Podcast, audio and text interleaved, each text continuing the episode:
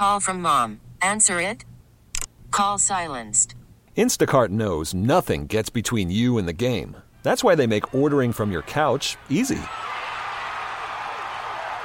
Stock up today and get all your groceries for the week delivered in as fast as 30 minutes without missing a minute of the game. You have 47 new voicemails. Download the app to get free delivery on your first three orders while supplies last. Minimum $10 per order. Additional terms apply. Hey, what's up, guys? It's Mike Lynch. What's going on? This is Rashad. This is the Sports Sunday podcast. Thanks so much for listening. It is now brought to you on the fan by your local Les Schwab Tire Centers. Doing the right thing since 1952. Kick the tires and light the fires, Big Daddy. The matchups, the superstars, the games. Starting defense, place at the table. This is Football Sunday on The Fan, a comprehensive look at today's National Football League action with your hosts Mike Lynch and Rashad Taylor. You all know what you have to do. Remember, no one, and I mean no one, comes into our house and pushes us around. This is Football Sunday with Mike and Rashad on 1080 The Fan. Well, we are here. My morning's been smooth sailing. I don't know what's going on with you two guys, but uh, Rashad's got his hands over his face. Jesse just found out that our playlist was all messed up. And uh, we are uh, we're off and rolling on a football Sunday, baby. At least there's football in about an hour. Oh yeah. So- in 56 minutes and 10 seconds, we will have red zone on the on the TV here and football Most of us will, at least. Well, I'm sorry, Rashad, that your red zone's not working, but at least you still have Sunday ticket. Yeah, but it's irritating. Why won't that work? That's stupid. I don't know. Did you call DirecTV? They're not open on Sundays.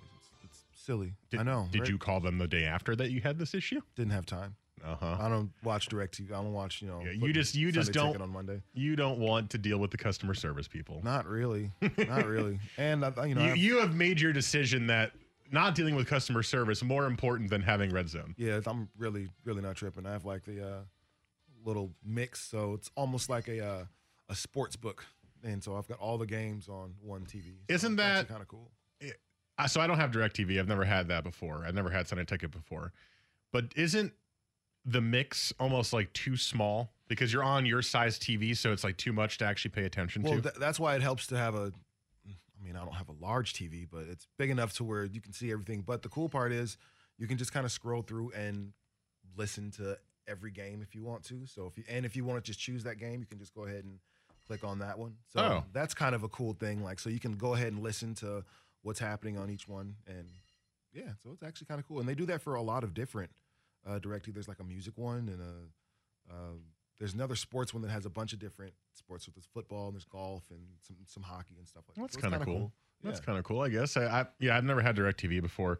The only story I have with DirecTV is when the Yankees created the Yes Network, which is their own personal channel. It was sometime in the in the mid thousands, I think. And the main cable company out where I grew up in North Jersey is Cablevision, and they did not get the Yes Network. So my family being big Yankee fans, we went, well, we have to get DirecTV.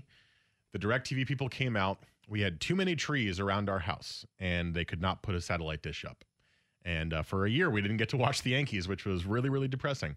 And then Cablevision got it, and it was fine. But that's my only experience with DirecTV. I almost had DirecTV, but the, no. the one cool thing about DirecTV that I will say is, um, let's say you watch a a show that typically starts at like ten at night. You know, there's a lot of good shows that don't start till a little bit later in the evening. Okay. Um, I can watch it at seven, so I don't have. Oh, have 'cause to the East till- Coast yeah, I time? have, I have an East Coast option. So uh, a lot of shows on like, you know, MTV, VH1, uh, HBO, and whatnot. Like I can see at seven o'clock or five o'clock, so I don't actually have to wait until you know, my son watches Monday Night Raw wrestling comes on at eight o'clock. It's supposed to at least. okay. Um, his bedtime is nine now that he's in second grade, but um, he can watch it at five and be completely done with it by eight and still have some time to do stuff. So that's the kind of the, the one cool thing I will say about having DirecTV. That's pretty cool. I like that as well. Um, so look, we don't want to go too crazy into uh, just BSing off the top like we do normally because we have to talk about the Oregon Ducks football game. So we're going to get to that here in a second. Coming up on the show today, for those who are who are listening for the first time or need a, a friendly reminder, hi, this is Football Sunday. I'm Mike. That's Rashad. Jesse's behind the glass. We're all surviving so far. Uh, the the crazy morning that we've had since we got in here, but we will have at 9:30 our fantasy scramble. We have it every single week at that time. If you have start sit questions in week three of your fantasy football matchup, text them in now to the Better You Today text line at 55305. Uh, we'll get to as many of the ones that we can on the text line. We'll, we're, I'm also going to put a tweet out on Twitter. You can send us tweets at Mike Lynch27, at TaylorMade503, and Jesse's at Jesse Osman, A S Z M A N. Don't forget, Jesse has a fantasy podcast as well that he started a couple weeks ago, which you can find uh, on uh, iTunes, I believe, and Uh, yeah, and we're doing it on our website on as well. 1080thefan.com Yeah. as well. So you can listen for any fantasy advice you want from Jesse and uh, Kev there. Uh, so that's coming up at 9:30. Remember, text Better You Today text line 55305. I want to talk about Baker Mayfield. I want to talk about Baker Mania as the Browns finally win a game, and it's all because of their number one draft pick. And today he was named the starter. That's coming up in the 10 o'clock hour. We've got West Coast Bias at 10:15, hate it or love it at 10:30. So a loaded show to come. Uh, and you can text all your thoughts, not just the fantasy questions. You can text all your thoughts to the Better T- Better You Today text line at 55305. But we must, we must start with the Oregon Ducks. Primetime, ABC, college game day experience, and it goes to overtime. And seventh ranked Stanford beats 20th ranked Oregon 38 to 31 in a game that did not match what anybody expected. Everybody thought in typical Oregon Stanford fashion, at least from what we've seen recently, low scoring, good defense, 21 to 20, just a you know a close game, right? And I think a lot of people thought Stanford would win the game, but not in the way that they did. Oregon up 24 to 7. Mm. And the the entire game swung on a series of three plays. You had the touchdown that was called back by Jaylon Redd, where his foot hit the pylon. They called it a touchdown on the field. They Right. reviewed it, said it wasn't a touchdown. Then they go first and goal at the one. There was the bad snap, and Justin Herbert was able to get back on it, or maybe that was the bad handoff. I can't remember the exact. That was the bad handoff. That was the bad handoff. yeah. Um, Justin Herbert was able to get it. Great recovery from him. Kind of one arm scooped it under three guys and got it. And then the bat snap over his head led to a scoop and score by uh, Portland's own Joey Alfieri. And that swung the game from a 31 to 7 Oregon lead to a 24 14 Oregon lead. Oregon went three and out the next drive. Stanford scored immediately. It was 24 21, and it was in a completely different game. And I just have to ask the question did anybody else out there not know the rule about the pylon? Because I swore that if you touched the pylon in any way, shape, or form, it was a touchdown. When has it never not been a touchdown? That's what in, I thought. In, in, in NFL, high school, uh, college, when has that ever not been a touchdown? Like I've never seen that play called or ruled out of bounds. Never in all the years that I've been watching football. Every single time we've seen guys dive towards it with the ball and just barely nick it, and they've called it a touchdown. So I'm super confused on why all of a sudden. Now, mind you, lots of rule changes and everything. Maybe this is one we just didn't pay attention to. I, I'm I'm not sure, but if you ask me, Oregon got jobbed because they should have been up seven points or at least six points in, in that in that situation. I'm really really confused about that. To me, that's that that was that lost the game for them.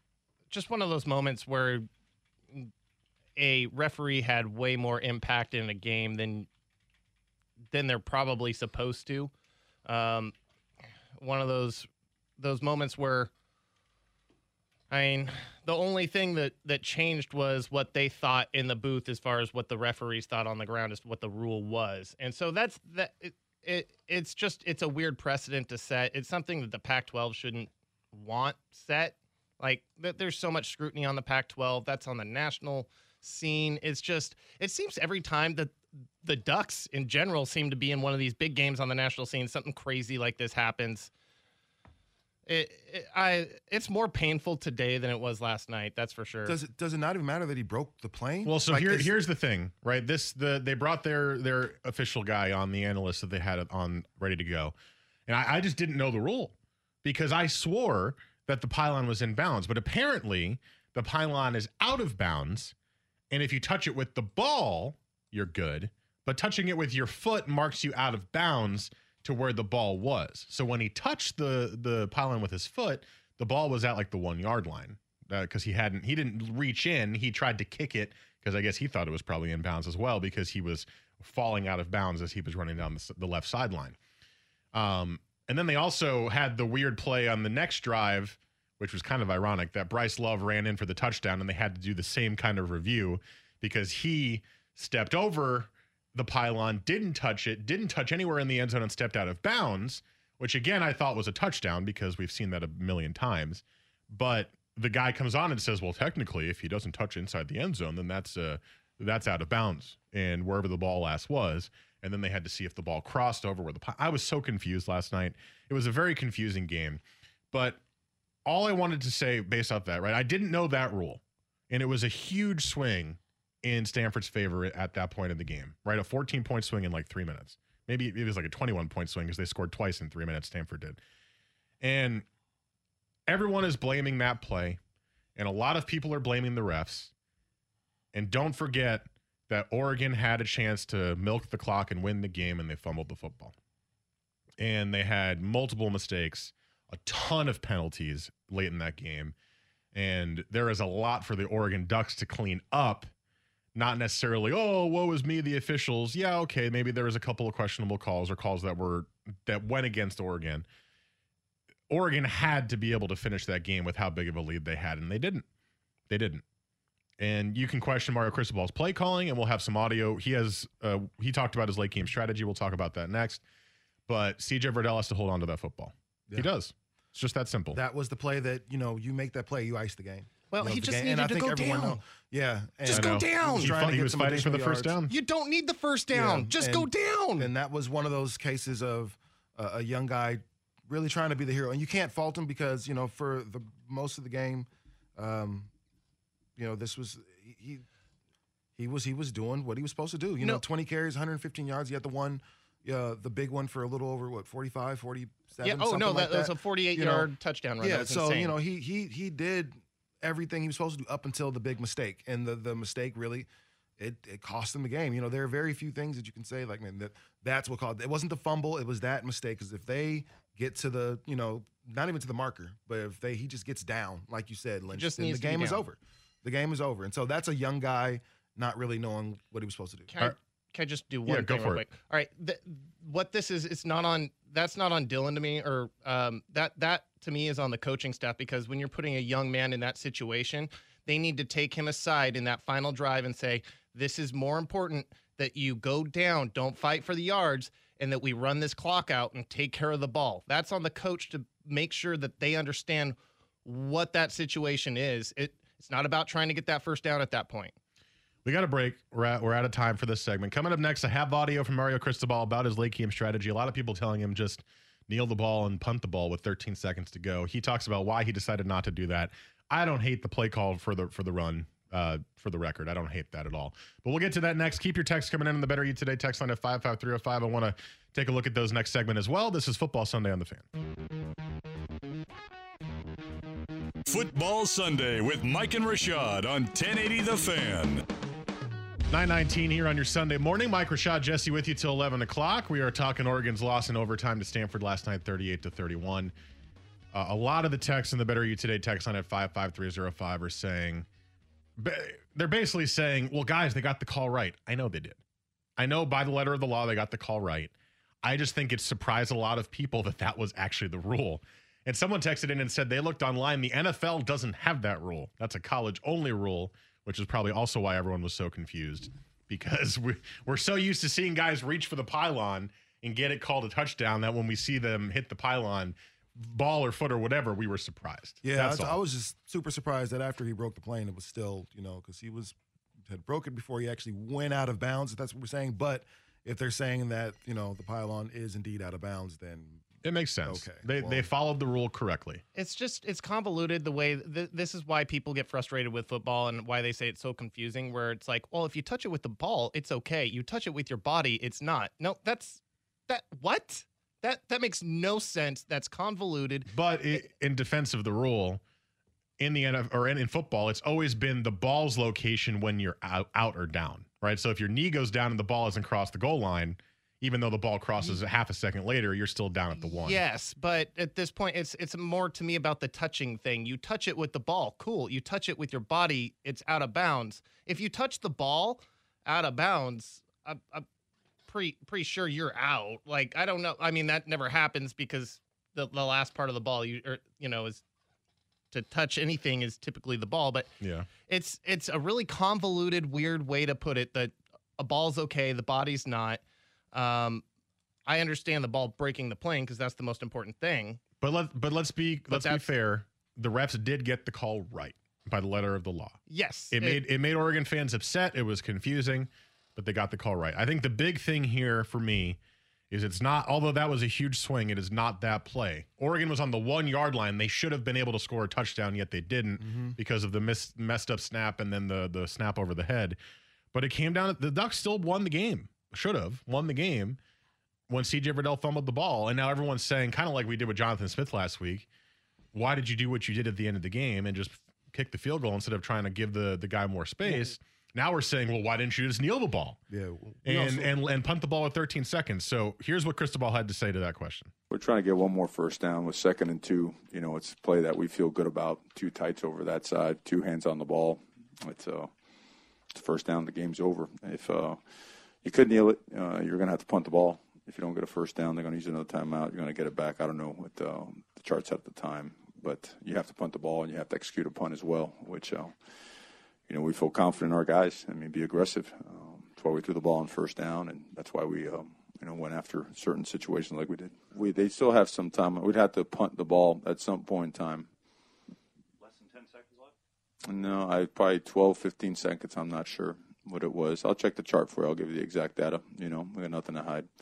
So, but we felt we were pretty good about the run game. We need one more to get uh, first down and close out the game. We've been pretty good with that. So.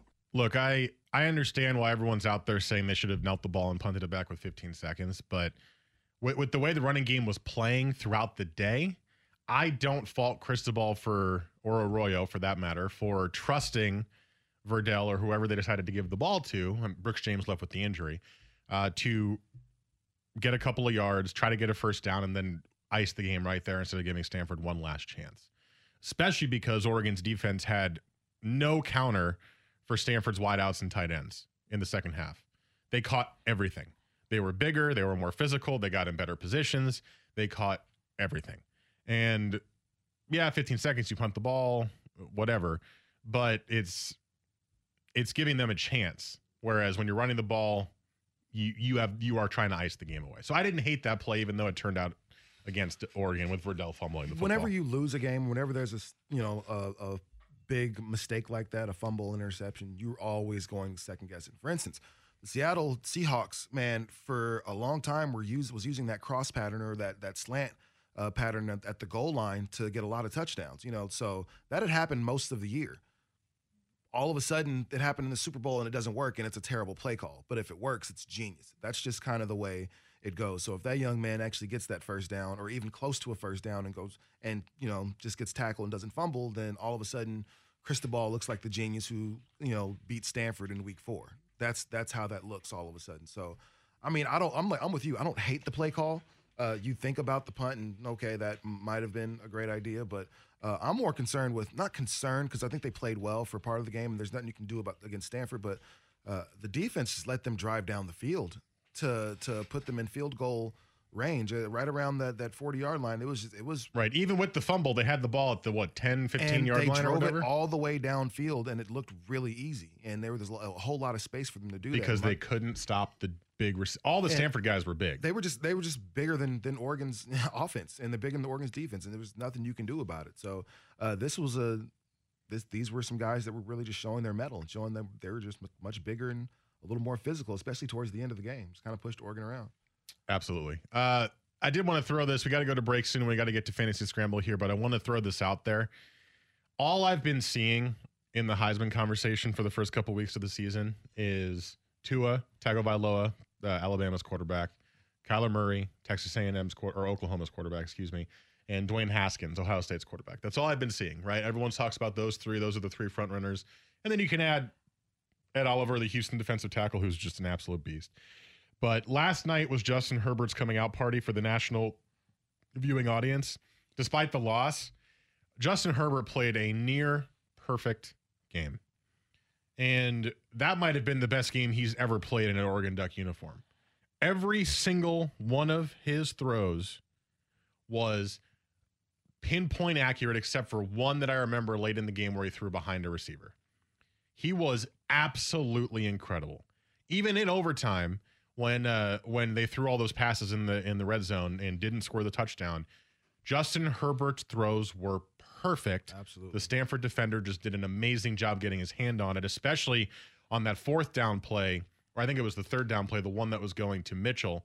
It was a perfect spot, and I forget who it was on Stanford, but he reached his hand over and just barely oh. tipped it away in the back of the end zone. I was going to mention that pass. That was the pass that now, even though it was dropped or even though it was knocked It away, was- that was like it was perfect. That was a perfect. It doesn't get any better than that. Like that defender's not there. that that that's a that's a pass that they're going to show on a highlight reel for him for his the rest of his college career. Well, So look, he, he couldn't miss yesterday. this game was a highlight reel for him. And I hope that it puts Justin Herbert right back into where he belongs in the Heisman conversation because he does belong in it, of course. And it, I was salivating over him in the NFL watching that game. Now, I know that there's going to be the critiques like there always has been with Oregon quarterbacks. Well, he's throwing to a lot of wide open receivers. Look at how open Dillon Mitchell was the entire game. True, there were a lot of open passes for him, but how many tough throws did he make as well? How about the one down the right sideline where he threw it back shoulder where it was probably Mitchell again, to be honest with you. I can't, I think it was Mitchell. He makes the great catch back shoulder, gets one foot in bounds, and is out. He can't throw it more perfect than that. Uh, he threw one into the back corner of the end zone that was tipped away, but was literally only catchable by the Oregon receiver, and Stanford was able to defend it away.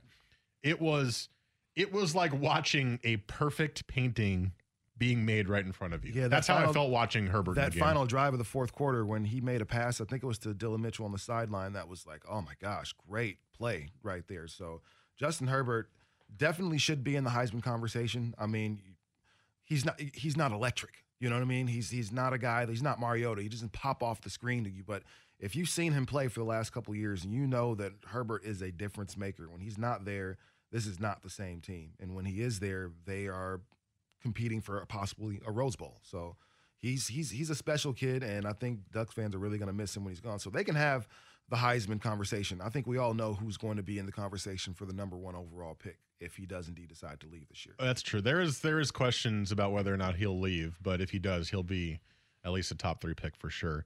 Just wanted to give him a little love because he played absolutely phenomenal football last night, despite the loss. And the loss is not on him. Justin Herbert played. He didn't make any mistakes. He was great. He was absolutely great. All right, we got a break.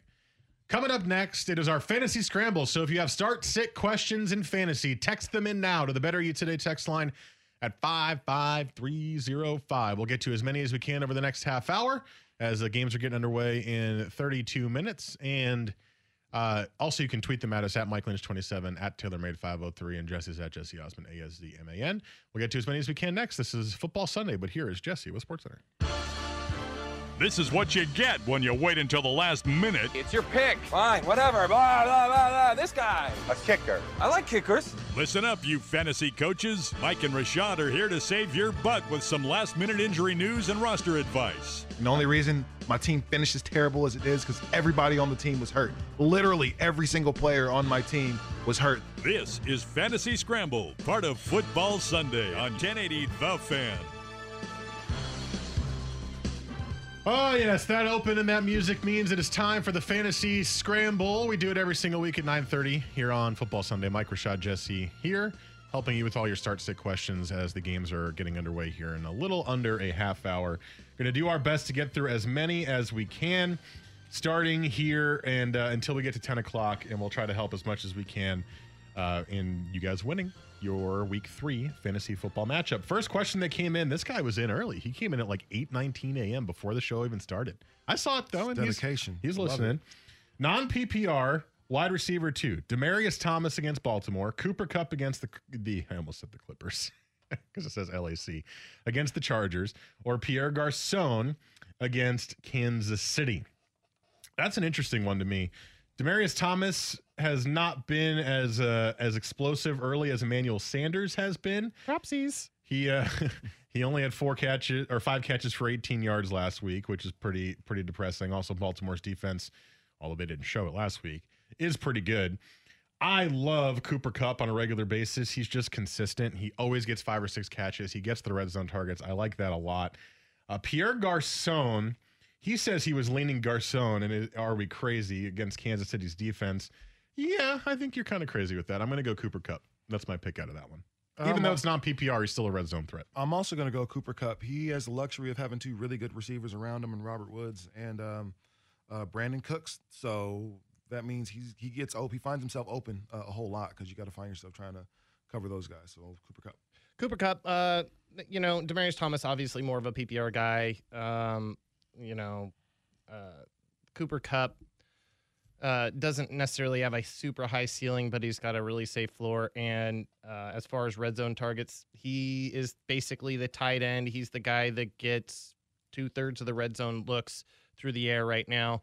Um, granted, you have Todd Gurley stealing a lot of the, the touchdowns on the ground, but I definitely would like Cooper Kupp over any of these other guys.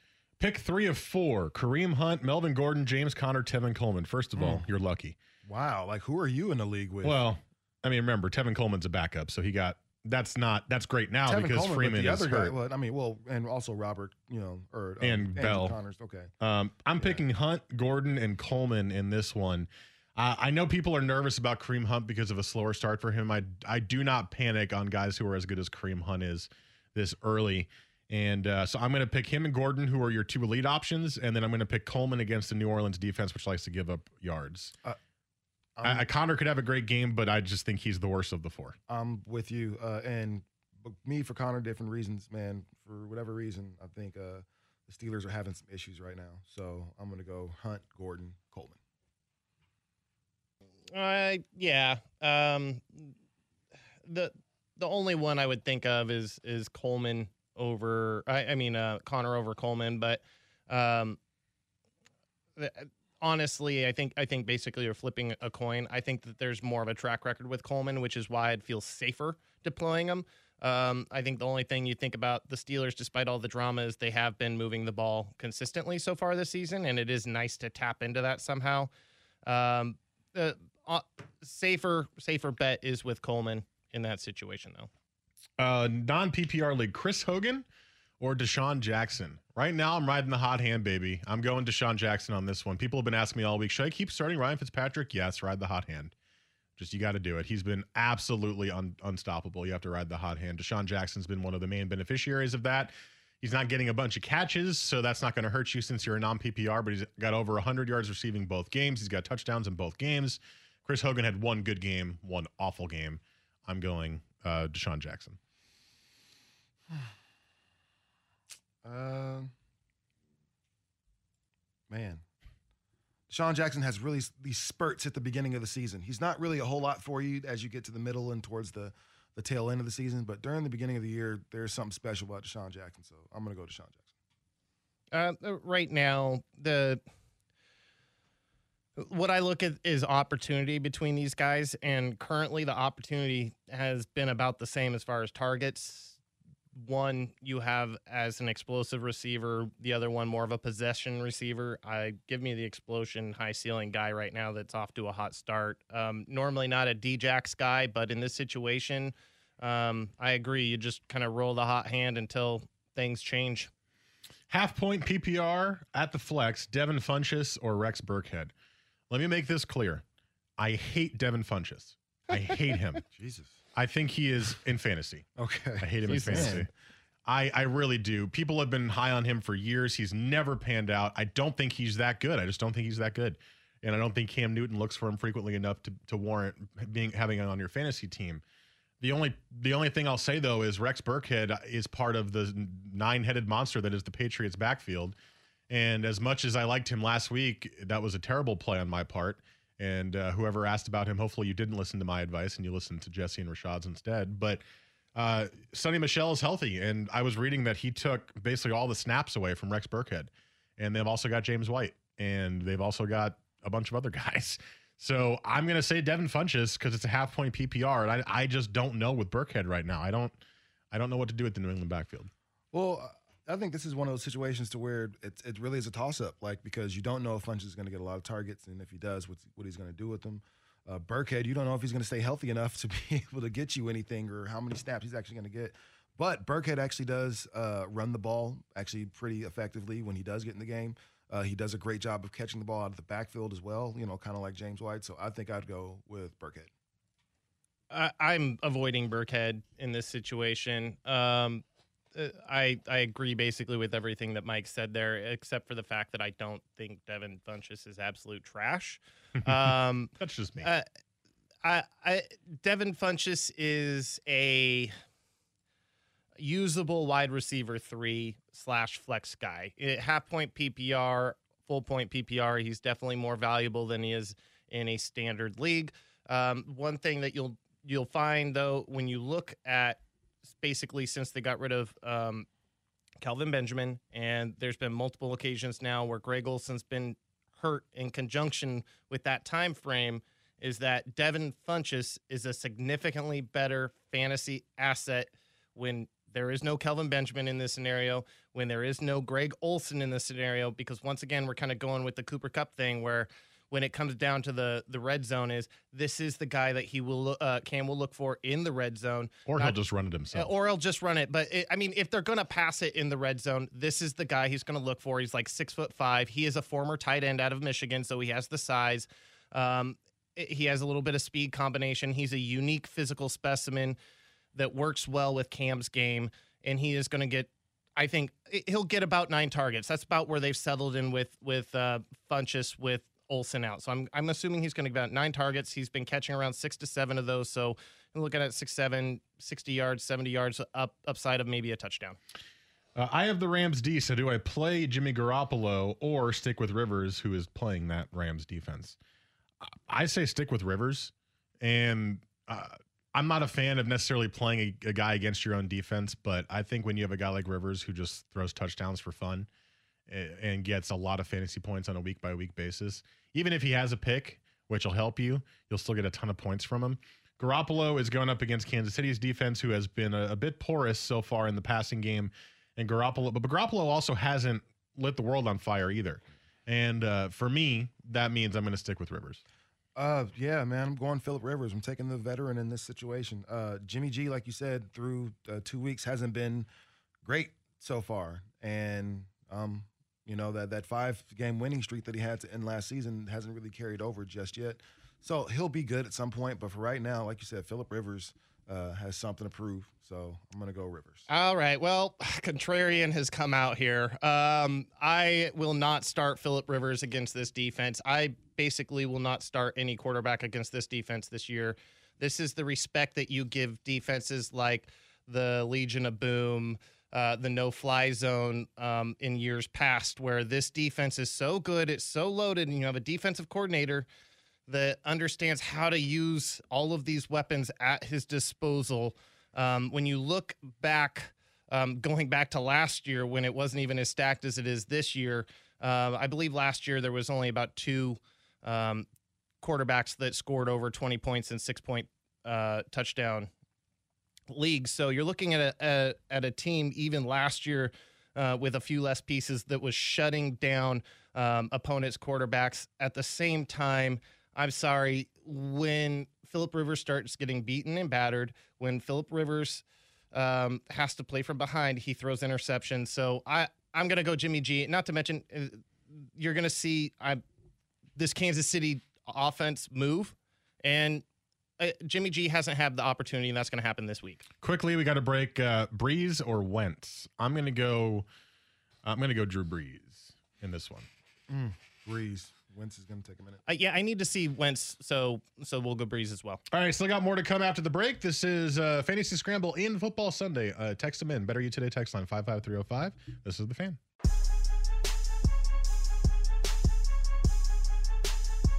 Football Sunday with Mike and Rashad on 1080 The Fan. Smack dab in the middle of the fantasy scramble on Football Sunday, and we're going to go a little faster pace here as we want to get to all the questions that we've got before the games begin. If we don't get to it, apologies. We're we're we're trying to get through them all. This one's really tough. It's a tight end question.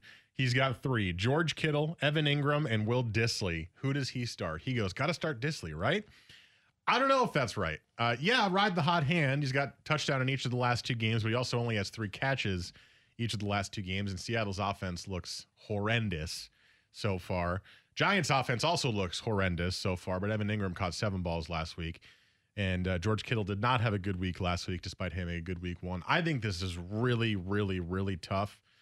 I think I'm going to go Engram, but I would not be mad if you're chasing touchdowns with Will Dissly, or maybe even he gets a bigger role in the offense because he's proven to be one of the only guys who can catch passes consistently there.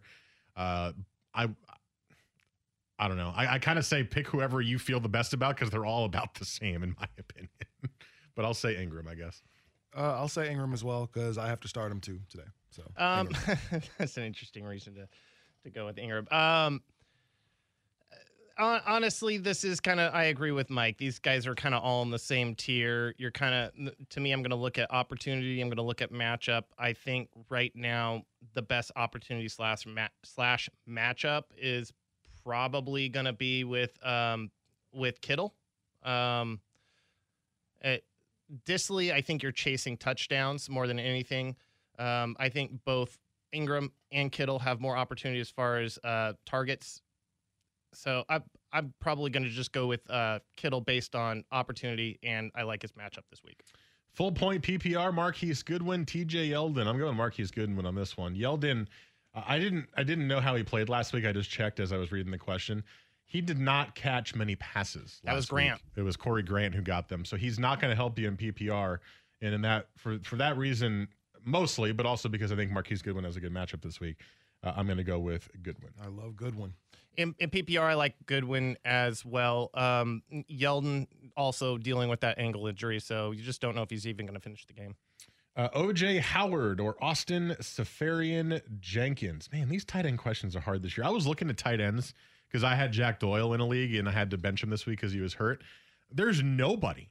It is a it is a dearth of nothing in the free agency landscape. And my backup is Seferian-Jenkins, and I was like, I guess he's probably the best of of all the guys that are currently available on on the backup area. Um, I think Seferian-Jenkins could be a good play just because he caught a touchdown last week, but he's only caught a couple of balls each week. Same goes for OJ Howard, only a couple. He also caught a touchdown last week. Um, I guess, and both are playing pretty iffy defenses in Tennessee and Pittsburgh. I guess I'll go OJ Howard and ride the again ride the hot hand of Ryan Fitzpatrick while while you've got him right now, and because I think the matchups are similar, I would just go with the better quarterback, which right now is uh, Howard, not Blake Bortles. No, yeah, I love. I'm I- sorry, uh, Fitzpatrick. I love Fitzpatrick right now, man. I'm, I'm loving everything he does, and so OJ Howard, I'm pretty sure is loving him too. I know they're pissed that Jameis is coming back next week. Uh, th- this is to me, this is really an, an easy one. Um, I think they both uh, have about as good of an opportunity catching a touchdown. Uh, the problem is if they, and they're probably going to catch about as many balls. The problem is is um, SJ is just not a yards guy. So if he doesn't catch you a touchdown, you're going to be really hurting. Where I think OJ Howard still has the uh, opportunity to get you at least 45, 60 yards if he doesn't get in the end zone, and you're going to feel a little bit better about that. So I'm going to go OJ. Kirk Cousins against Buffalo or Patrick Mahomes. Patrick Mahomes. Patrick Mahomes. I look, I Like I know, I know the Buffalo Cousins. defense is is horrific and Buffalo's bad and all that, but Mahomes is something special, man. Uh, okay, so this is what I said in my podcast, and th- this is why I will go Mahomes. It, it is simple as I think Buffalo has gotten to that point where they're so bad they cap your fantasy assets ceiling because it gets to the point where okay, no, we're going to start running the ball, or we're going to start getting other wide receivers involved. We're going to get our backup running back involved, and they start spreading those points around, and so it's not a great opportunity for that respect. So I'll I'll go Mahomes. Matt Ryan or Jimmy Garoppolo? Uh, I'm going to go Garoppolo on this one. I don't. I know Ryan had a good week last week. I'm still scared a little bit by his week one performance. He's not really in the best place this year. It seems like, and I'm. I want to see it more consistently from him. I'll go Garoppolo. Uh, I'm gonna go Matt Ryan. Uh, we saw this from him last year. Start the season off kind of slow and everything, but they still made it all the way to the NFC cha- or close to the NFC Championship. Does that or did, did they make it all the way there last year? Atlanta. Uh, No. no, No, they got no, No. They, they got they got they got though. beat by by Philly. Okay, so Matt Ryan, uh, still as bad of a year as he had, he's still able to carry his team to the playoffs and still possibly win. But um, I, I like Matt Ryan. Uh, I, don't like him, but in, in this case, between he and Garoppolo, I like Matt Ryan. I, I think Jimmy G is going to have to pass, and so I'll, I'll give Jimmy G the, the heads up here. Need two PPR: Lamar Miller, James Conner, Gio Bernard. Um, Mm. that's a tough one. A, a lot of people I've seen have been high on Gio because of the Joe Mixon injury, but and it is PPR, and Gio does like to catch passes fairly frequently. Um, I'm definitely going with James Conner on this one. I think you've got you got to start him. He's gotten a touchdown in each game. I'm not sure he'll be quite as bad as last week in, in terms of all these players here that you have, but between Lamar Miller and Gio Bernard, um, I'm gonna go Lamar Miller. So I'll go Miller, and I'm gonna go uh, James Conner. Uh, again, much like the Evan Engram situation, I, I- I have to go Lamar Miller. Um, so I, I'm trusting him today. Uh, James Conner. It's been a long time since I'd picked Gio Bernard. I, I don't think you're going to be disappointed if you start any of these guys. I think they're all going to get really good volume and opportunity. I think they all have a pretty decent matchup. Um, I, I guess I'll go Conner and Miller as well. Um, yeah, Conner and Miller. This is a tough one. Non PPR league, Gio Bernard or Matt Breida. Breida. Breida. I just know Gio's going to get all the carries too. So PPR aspect of it, but Breida played great last week, hundred and some yards rushing without uh, without the pass catching added in. I'll go Breida in this one as well. Um, flex PPR, Philip Lindsay or Marquise Goodwin. Ooh, our Bronco uh, running back starting to get some love, Jesse. I'm starting. I'm starting Philip Lindsay this week over Jamaal Williams because he's been disappointing so far. Uh, I'll say uh, Philip Lindsay in this one. I like Marquise Goodwin.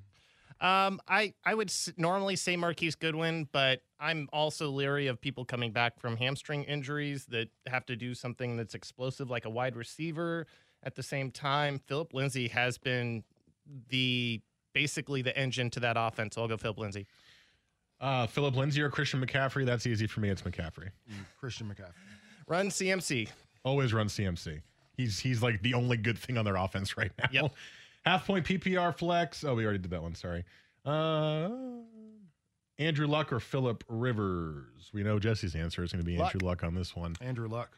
Look, I I see what you're saying. Rivers gets points. I'm going with Rivers. He gets points no matter who he plays. He's Mm. always he's always throwing touchdowns. No, I, I'm I'm going to disagree with that. Just because in, in years past, there's a reason he's hasn't been a top ten quarterback, and that's because in games like this, he throws lots of interceptions. He just ends up reverting to interceptions. This screams to a three, four INT game for this guy. Kirk Cousins is the only QB on my roster, but he's playing in a blowout. Do I stay the course or pick up Andy Dalton or Blake Bortles? Stay the course. Definitely don't pick up Andy Dalton or Blake Bortles. Uh, no, stay the course with this one. I don't think it's that capped. I think he's going to have a good game. Uh, PPR Latavius Murray or Latavius Murray or James White. I will say James White on this one. James White, P1 Ben. Uh, I'm- PPR. I, I know it's PPR, and yes, Murray's the better standard, but I'm going to go Murray at this point. It is, it, it is Buffalo. Buffalo's uh, allowed like six touchdowns on the ground through like two weeks. They are bad. Maybe I mean, this is the last one. We got to go after this. Maybe you can help me with this. I don't know. It might be a bad voice to text. I can't tell. No PPR. He said Corey, Greg, or Penny Yeldon. It is also the waivers. I don't know. I'm assuming Penny is Rashad Penny. Corey Clement. Is that Corey Clement or is that the Corey guy from Jacksonville? Corey Gregg is Corey Grant. Is that maybe it? I think it's a messed up voice to text. That's Could what. I'm thinking. Who's Greg? Yeah, I don't know who Greg would be. So, it, how are the other names? Are they? It's they Penny Yeldon. So I'm assuming Rashad Penny, TJ Yeldon, and either Corey Grant or Corey Clement. Either way, I'm taking Corey Clement if you have him uh, for the most part because he's going to get a bulk of the carries today with Jay Ajayi not playing or still injured. If it's Corey Grant uh, and it's not PPR, I'll take Yeldon. I don't trust Rashad Penny at all. So No, I want nothing to do with Penny. So that, and then uh, I guess Yeldon. Uh, it- it'd be Corey Clement if that's who it is. Yeldon. Um, otherwise, it'd be Yeldon, uh, Corey Grant, and then Rashad Penny. I want nothing to do with Penny. Yeah, me neither. Don't touch Rashad Penny. Outside of his name being Rashad, I wouldn't touch him either. But uh, Oh, that he fixed it. It's Grant. It's Corey Grant or Rashad Penny Okay. or TJ Yeldon is on waivers. It looks like, okay, and it's no PPR. Yeah, Corey Grant's a PPR guy. Yeah, So I, I, I, might even go add Yeldon if you can get him real quick. I'd do Yeldon. it's only a minute away, so you got to do it Yeah, now. I'd do Yeldon. I would do Yeldon. All right, that's going to do it for us on Fantasy Scramble. Very much uh, thanks to all of you for texting in at the Better You Today text line at 55305. I really appreciate it. And uh, every single week at this time, as long as we have a show, uh, we will do the Fantasy Scramble and help you out. Even if we don't have a show, feel free to tweet at us and we'll help you out there as well. Coming up next, a lot of NFL in hour number two. As I flip over to Red Zone right meow on the TV, Red Zone that actually works, Rashad. And uh, we will get to Baker Mania. We will do our West Coast bias, and we have our hate it or love it all coming up in hour two. This is The Fan. Okay, picture this. It's Friday afternoon when a thought hits you. I can waste another weekend doing the same old whatever, or I can conquer it. I can hop into my all new Hyundai Santa Fe and hit the road. Any road. The steeper, the better. Because my all new Santa Fe is available with HTRAC, all wheel drive, so I can hit the trail without a worry in the world. Heck, with three rows and best in class rear cargo space, I can pack the whole family in with all our gear. We've got available dual wireless charging for our phones, so we'll never lose touch with civilization, and we won't lose touch with the primordial power of Mother Earth. So, which is it? Waste the weekend or do something a little more epic? And conquer it in the all new Hyundai Santa Fe. Visit HyundaiUSA.com or call 562-314-4603 for more details. Hyundai, there's joy in every journey.